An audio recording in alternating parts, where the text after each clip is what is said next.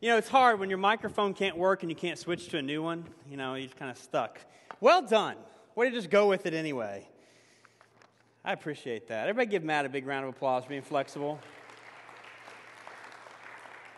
I don't know about you, but flexibility has become a value of mine lately. There's no way around it other than that. But I do want to thank all of you guys for those who consistently financially partner with us as a church. Like, that's how we move the vision forward. Obviously, the Holy Spirit and His power can do whatever He wants, but we get to partner together in it. And I think that's such a privilege and a joy. And to know how many of you are sowing into this, man, I'm just so grateful for it. And today, um, we're gonna we're gonna kick off. We got only got two weeks left, believe it or not, in our series through the Book of Acts. Just two weeks. Next week, we're gonna finish it up completely. And so, uh, all those online, thank you guys for joining us as well. If everybody could wave back at that camera back there in the back, I know that you are with us in this at the same time.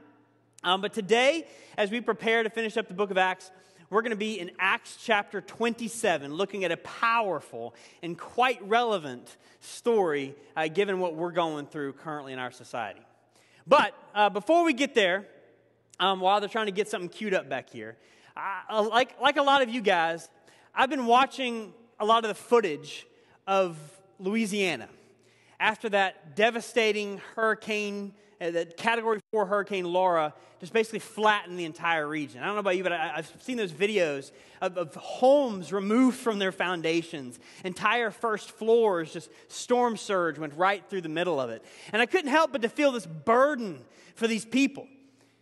And while I know that seems like, man, you're starting off with a downer, Kirk, the thing that kept hitting me was where do these folks find hope in the midst of this? I know that Louisiana, that many people there have been through storms like this before, but how many can they take before you just start to lose the sense of hope? And I just started feeling burdened by that this week because it felt like, you know, we've all seen 2020 we wish was just done, right? And, and we feel like just one more thing. Where do we find hope in the midst of situations like that? Where do they find hope? And as I was wrestling with some of these questions this week, I remembered this video that I'm about to show you. Back in the first week of March, I don't know if some of you remember, but several tornadoes ripped through my home state of Tennessee. Even went through my college town. We had a couple fellow alumni lose their homes over it. And watching some of the devastation after that, after these uncontrollable events, just imposed themselves upon this region. But then I saw this video. There's this church called Cornerstone Church right outside of Chattanooga, Tennessee. Their whole sanctuary had been blown right through, but the piano was left intact. So, despite all the devastation that was going on with this particular congregation, this is how they chose to respond. Play this.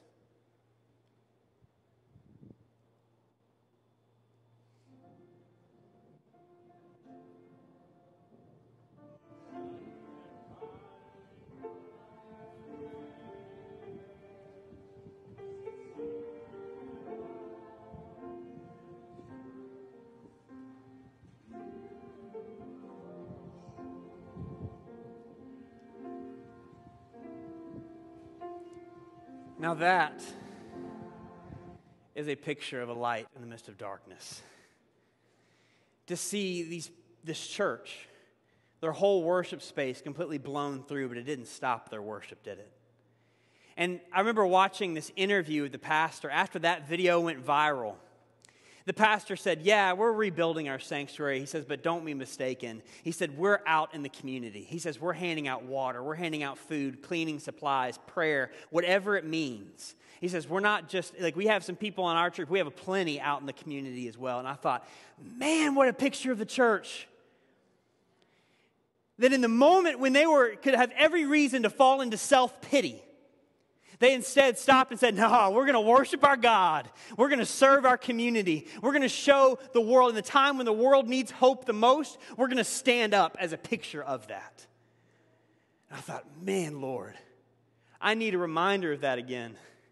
Because for us right here, right now, I know, I feel we're in the storm.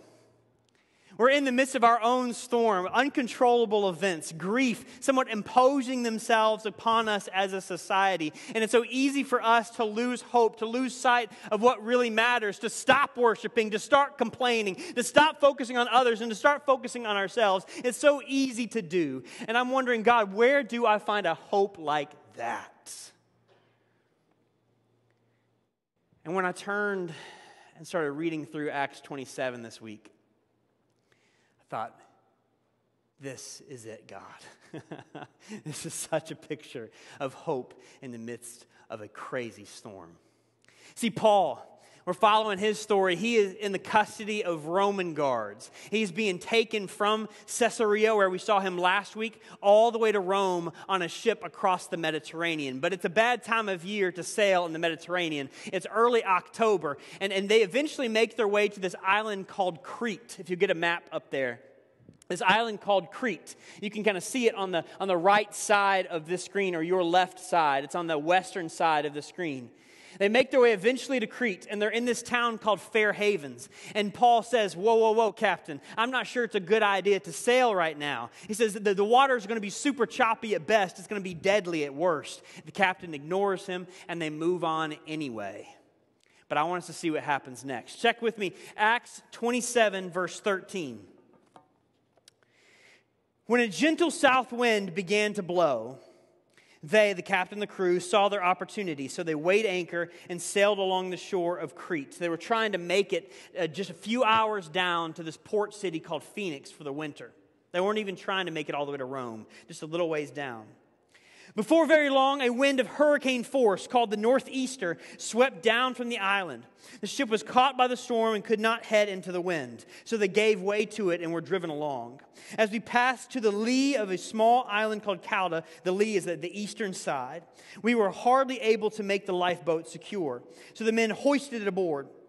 Then they passed ropes under the ship itself to hold it together. Because they were afraid they would run aground on the sandbars of Syrtis, they lowered the sea anchor and let the ship be driven along.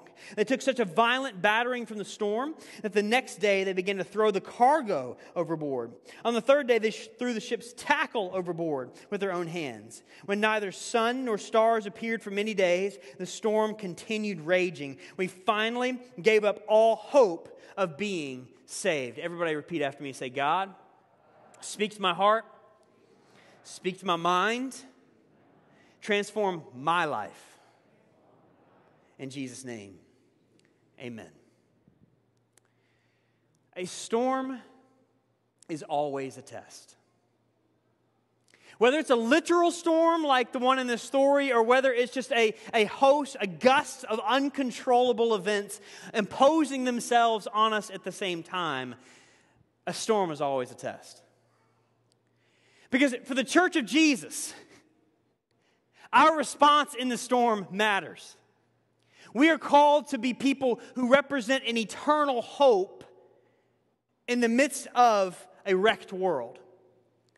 But if we, as the church of Jesus, are placing our hope on the same temporary, weak foundations that the rest of the world is, what's at stake when the storm comes? If we are trust, trusting in money, position, things that ultimately we can't take with us past this world, what's at stake when the storm comes? If you're taking notes with me on our app, you can follow this. If the church is blown along the currents of anxiety like everyone else, we're no longer the voice of hope in the storm. I need to repeat that. If the church is blown along the currents of anxiety like everyone else, we're no longer the voice of hope in the storm. So here's the captain. They're right off the island of Crete, if we can get that map right back up there. You see them now on the eastern side of this map. They've made their way to Fair Havens and they decide they're going to make it just a little ways down to Phoenix. And they're teased because this gentle breeze comes out, just enough where the captain says, I think we can make it. But just right after they leave port, there's this hurricane force wind called a northeaster. We know a little something about those around here, don't we? Yeah, it sweeps down from the mountains of Crete and imposes itself right on this ship, pushing them south toward northern Africa. And immediately they become afraid. Why? Because they're a sailboat. And if whatever the wind does, they're completely at the mercy of this storm. And so they panic. Now, everyone on board is a part of the crew. They're all doing everything they can to try to make this thing work. First, they go to try to get the lifeboat, and they're hoisting it out as the waves are battering it back and forth. They eventually get that up. They pass ropes underneath the hull of the ship because as the, the waves mercilessly batter the ship, they're afraid it's going to break apart, so the ropes keep it together. They throw an anchor down just to try to influence the direction the ship is going. Eventually, they decide we have to throw the cargo overboard, which is a big deal because the cargo is their what? Income. That's how they make money when they get to Rome. But this shows they're desperate to survive now. They're not so much worried about money. And I wonder, as the storm battered them for days, how it started to zap their hope. I mean, can you imagine? Can you imagine not eating for days? Either because the food is now spoiled by salt water, or number two, you're just too seasick to eat anyway. You're wondering if you'll ever see your family again.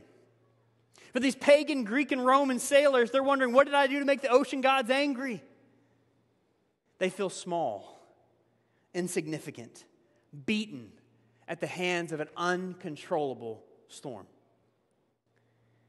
And while I don't think many of us have experienced a shipwreck lately. We certainly know what it feels like to be at the mercy of uncontrollable events, don't we? And to feel that sense of hopelessness at times. You know, a personal storm is when the doctor says it's cancer. When you find out a loved one dies unexpectedly, when your business has to file for bankruptcy, when the person who promised their whole life to you decides to leave. Yeah, that's a real personal storm. But we're also in a very unique time in history, and that we are collectively going through a storm together, aren't we? We feel that the, the a lot of uncontrollable events imposing themselves upon us in this pandemic. And like the crew who are with Paul, when a storm strikes, anxiety becomes quite contagious.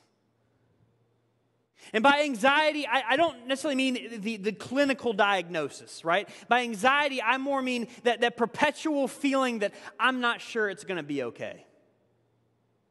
If hope is a peaceful confidence that it is going to be okay. Anxiety is that off and on drumbeat in our gut, in our mind, saying, I, I, I don't think this is going to get better. Is this ever going to get better?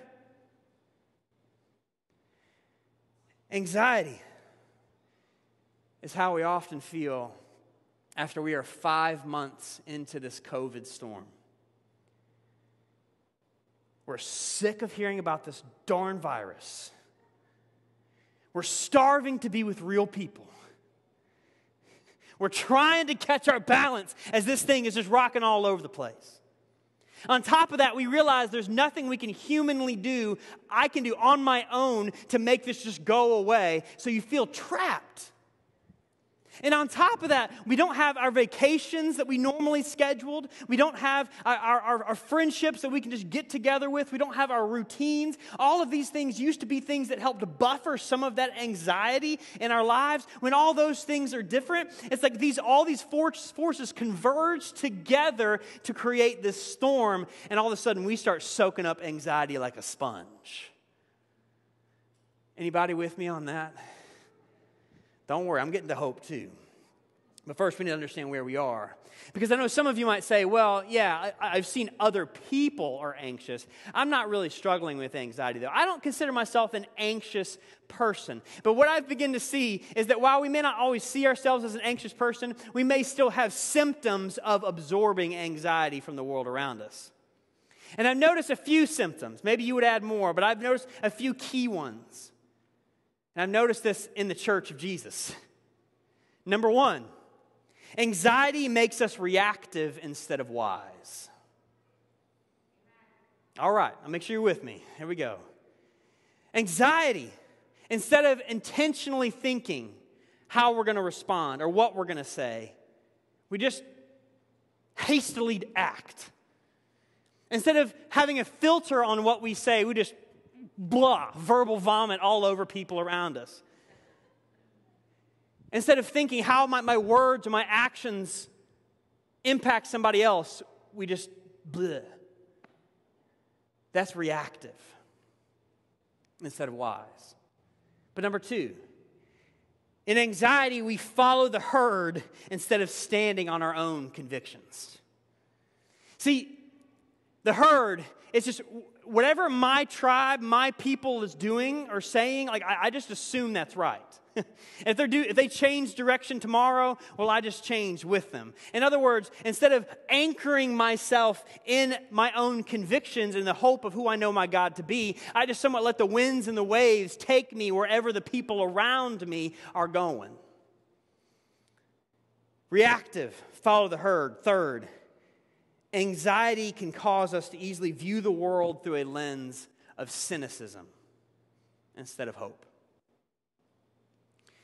What is cynicism? Cynicism is when we start viewing the world through the lens of our disappointments instead of our hope. And I get it. Five months, you had plans. Man, you had hopes that you could go on vacation. You had hopes that you would have a job. Some of you who've lost loved ones. And those are real, and those are hard disappointments. But what's easy and what's a natural reaction for a lot of us is that those disappointments start to harden our heart. And they start to cause, cause us to view the world through that. And so we automatically assume it's not getting better. Or somebody says they're going to do something, they're not going to do it. Our leaders we start viewing them through the lens of cynicism. A leader that we may disagree with, they're not just wrong, they're evil. they're malicious. There must be something else they're not telling me. That's cynicism. When we start viewing the world, and some people say, well, I'm not cynical, I'm just a realist.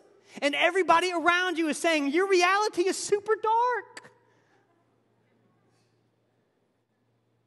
But that's what happens. Anxiety begins to shift our reality painting it through the lens of our disappointment. Reactive, following the herd, cynicism. Last, if we don't trust it's ultimately going to be okay, then we're just going to focus on feeling better right now instead of looking for a lasting, true hope. See, a product of anxiety is that we just try to mask over or numb the feelings of it instead of addressing the root of it.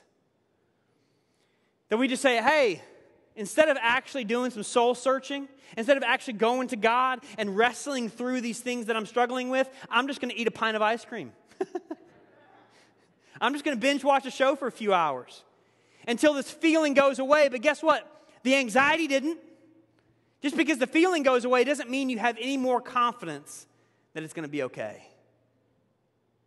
We've learned to mask it, numb it. And so we see that, that, that when society around us, in the midst of the storm, they're, they're freaking out. That, that it's easy. We see the reactivity. We see the following the herd. We, we see them ultimately looking at the world through a cynical lens or just focusing on numbing how they feel. And we say, ah, man, well, they're that way. But do we see those things in our own lives? Do we see some or any of these within us? And the truth is, if we're floating down the current of anxiety like everybody else is, who's going to speak a hope? Who's going to speak a different word? Who's going to show that, wait, there's a different reality? There's a true reality of who our God is. This is the time when it, we need to be the church of Jesus.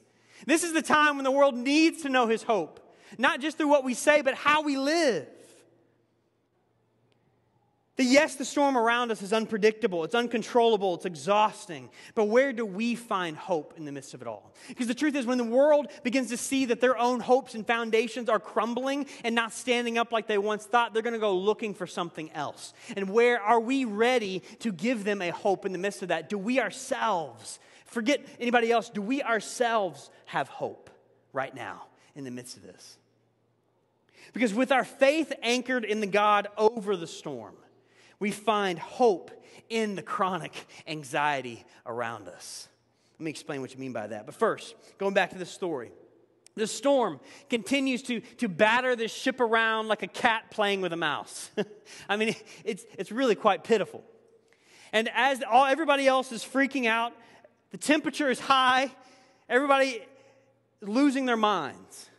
Paul stands up and gets everybody's attention. Now, Paul's a prisoner, but it just shows sometimes storms give even prisoners opportunities to share. and let's see what Paul says. It's about to get good. Acts 27, verse 21. After they had gone a long time without food, Paul stood up before them and said, Men, you should have taken my advice not to sail from Crete. All right, Paul. Yeah, you told us so.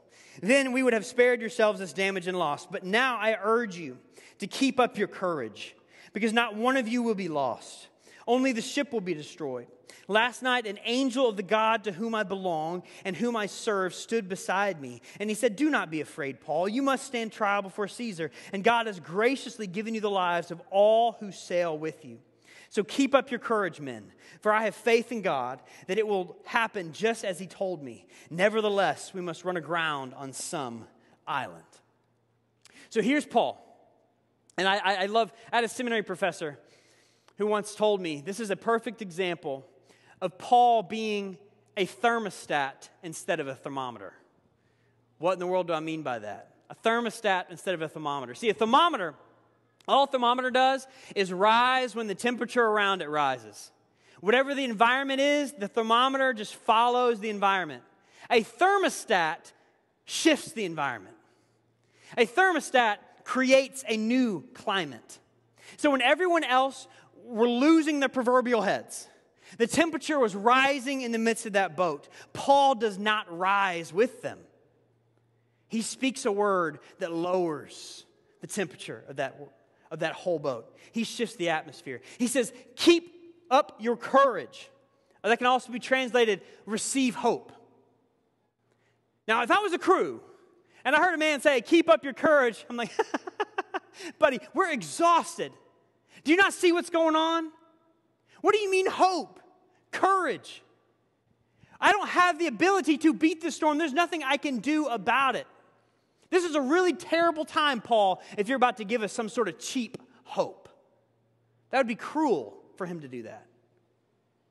But see, hope is cheap in the storm unless it is grounded in the God over the storm.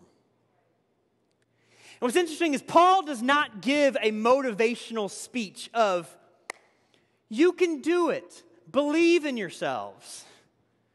If anything, these, after these sailors had been battered around for a while, they would have seen right through that kind of nonsense.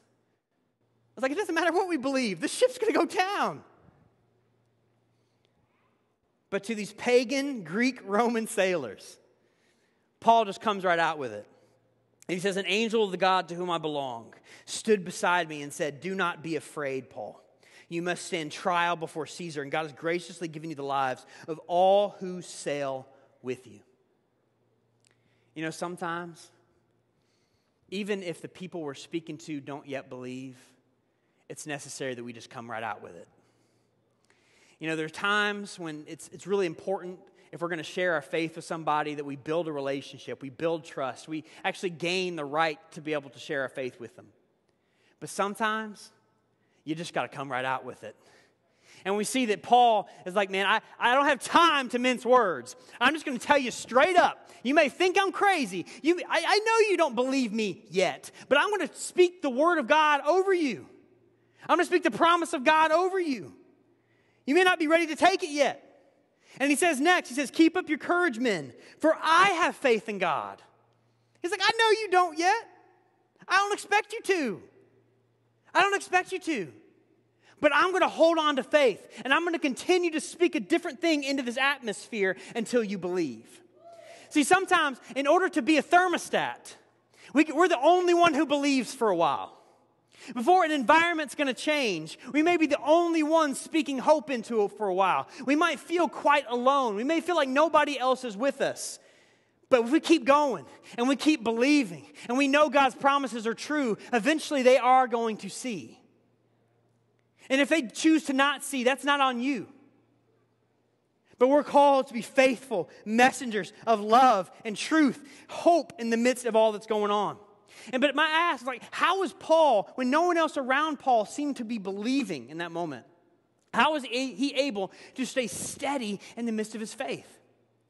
And I believe it's because Paul knew how to spend time with God in the storm. My question is where did the angel appear to him in the middle of a busy boat? I think he found a small place to be alone in the bottom of the ship. And even though the ship was being rocked around, he was praying, he was worshiping, he was singing, he was trusting God. Because God had already given him a promise before that he must appear to Rome. He knew this was not going to be the end. But graciously, God sends an angel, shows up, and confirms his promise to Paul yet again. And if we are going to remain steady in the midst of this storm, it's important that we learn to regularly, daily find time to be with God, to worship Him, to remind ourselves of His promises, even in the midst of the storm. We can't be a thermostat otherwise. We can't.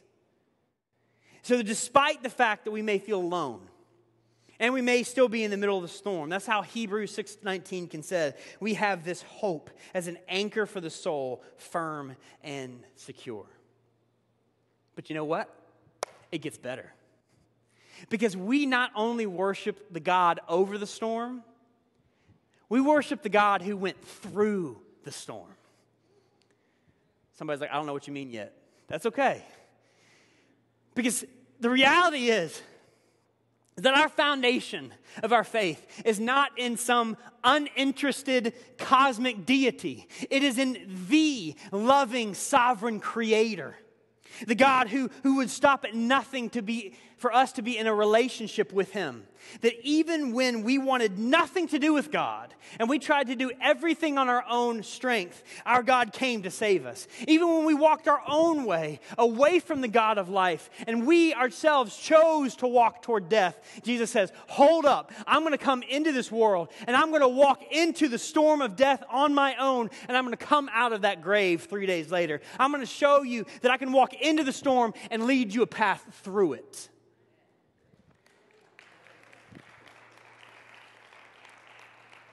And he said, so that all those who believe,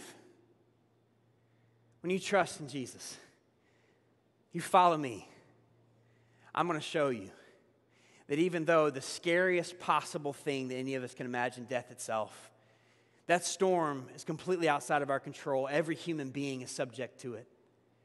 He says, I'm going to show you, I've made a pathway through it to life now and forevermore. We have this hope as the anchor for the soul, firm and secure. And if this is our hope, then when the temperature around us begins to rise, then we can learn how to be a thermostat instead of a thermometer. And you see this as an example all throughout Scripture, right? Time after time, those who trusted God, like, like Noah, when the world around him was wicked, he trusted in the God over the flood. Moses. When the Israelites were frozen as the Egyptians were coming toward them, Moses trusted in the God who redeems and restores and leads them through. When, when David was, was going through all the things of being a king and all the enemies coming against him, he said, Though an army encamp against me, my heart shall not fear. Though war arise against me, yet I will be what? What? Everybody together, what? Confident why? Because they, like Paul, had their anchor in the eternal hope of the Almighty God of love. And because of that, they shifted the atmospheres wherever they were. And when we are anchored in eternal hope, that is then we that then we are able to guide others not in anxiety, but in wisdom, compassion, and faith. After two weeks, two weeks, sun, stars not visible, They don't know where they are in the midst of this Mediterranean Ocean. They are driven about, and the boat's captain and crew realize that the water is starting to get more and more shallow. The land is getting near, and they're becoming afraid of a wreck. And the sailors, in a sneaky way, go all over to the side to make it look like they're cutting off an anchor, but some of the crew are actually trying to jump in the lifeboat to escape on their own, leaving the rest of the crew without any help. Paul sees it. He tells the Romans, the Romans guard come up and say, Yeah, not so fast. And they stop it. But in the midst of, again, that's just to illustrate the anxiety, the fear, the exhaustion, all that's going on around them. But despite all that, what does Paul do? He gets some food. Check out verse 33. Verse 33 of chapter 27. Just before dawn, Paul urged them all to eat. For the last 14 days, he said, You have been in constant suspense and have gone without food. You haven't eaten anything. Now I urge you to take some food. You need it to survive. Not one of you will lose a single hair from his head. After he said this, he took some bread and gave thanks to God in front of them all. Then he broke it and began to eat. They were all encouraged and ate some food themselves. Altogether, there were 276 of us on board. When they had eaten as much as they wanted, they lightened the ship by throwing the grain into the sea. See, when we're not living from a state of anxiety, but hope, it's going to become evident to those around us in a few different ways. First, instead of being reactive or following the herd, hope looks for wisdom. See, the wisdom of the sailors were this ship's going down, we're all going to lose our lives. Why eat in the first place? But Paul's like, hold up. Let's have some calm wisdom here. If you're going to survive, you got to eat. And so he puts together this meal for the entire ship of 276 people. He was the calm voice of reason. Second, anxiety may lead us to protect our tribe, but hope leads to compassion. Given that the sailors were trying to bail and leave everybody else only caring about their own needs instead of everybody else, it'd be very easy for Paul, who just made this meal, to say, No soup for you. But he doesn't. He generously feeds every person on board. Why? Because I think he knows they're exhausted, they're afraid. And he chooses to show compassion to them instead of calling them out, punishing them publicly, a bunch of things he could have done. He feeds them.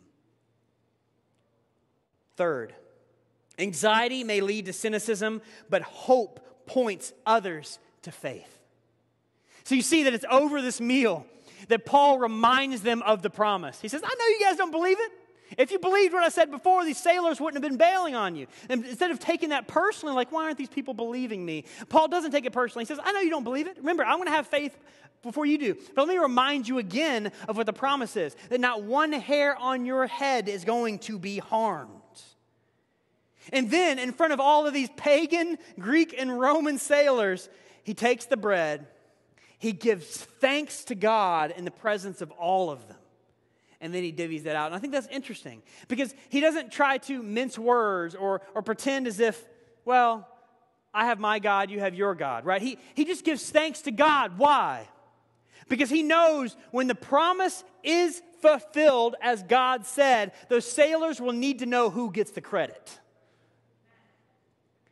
And so he thanks God in front of all of them. I don't know about you, but if that gives me a little motivation. If you're ever having dinner with a bunch of non Christians and they look to you to be the one to pray because you're the quote unquote religious one, pray a bold prayer. See what happens. They'll know who, who to give credit to at the end.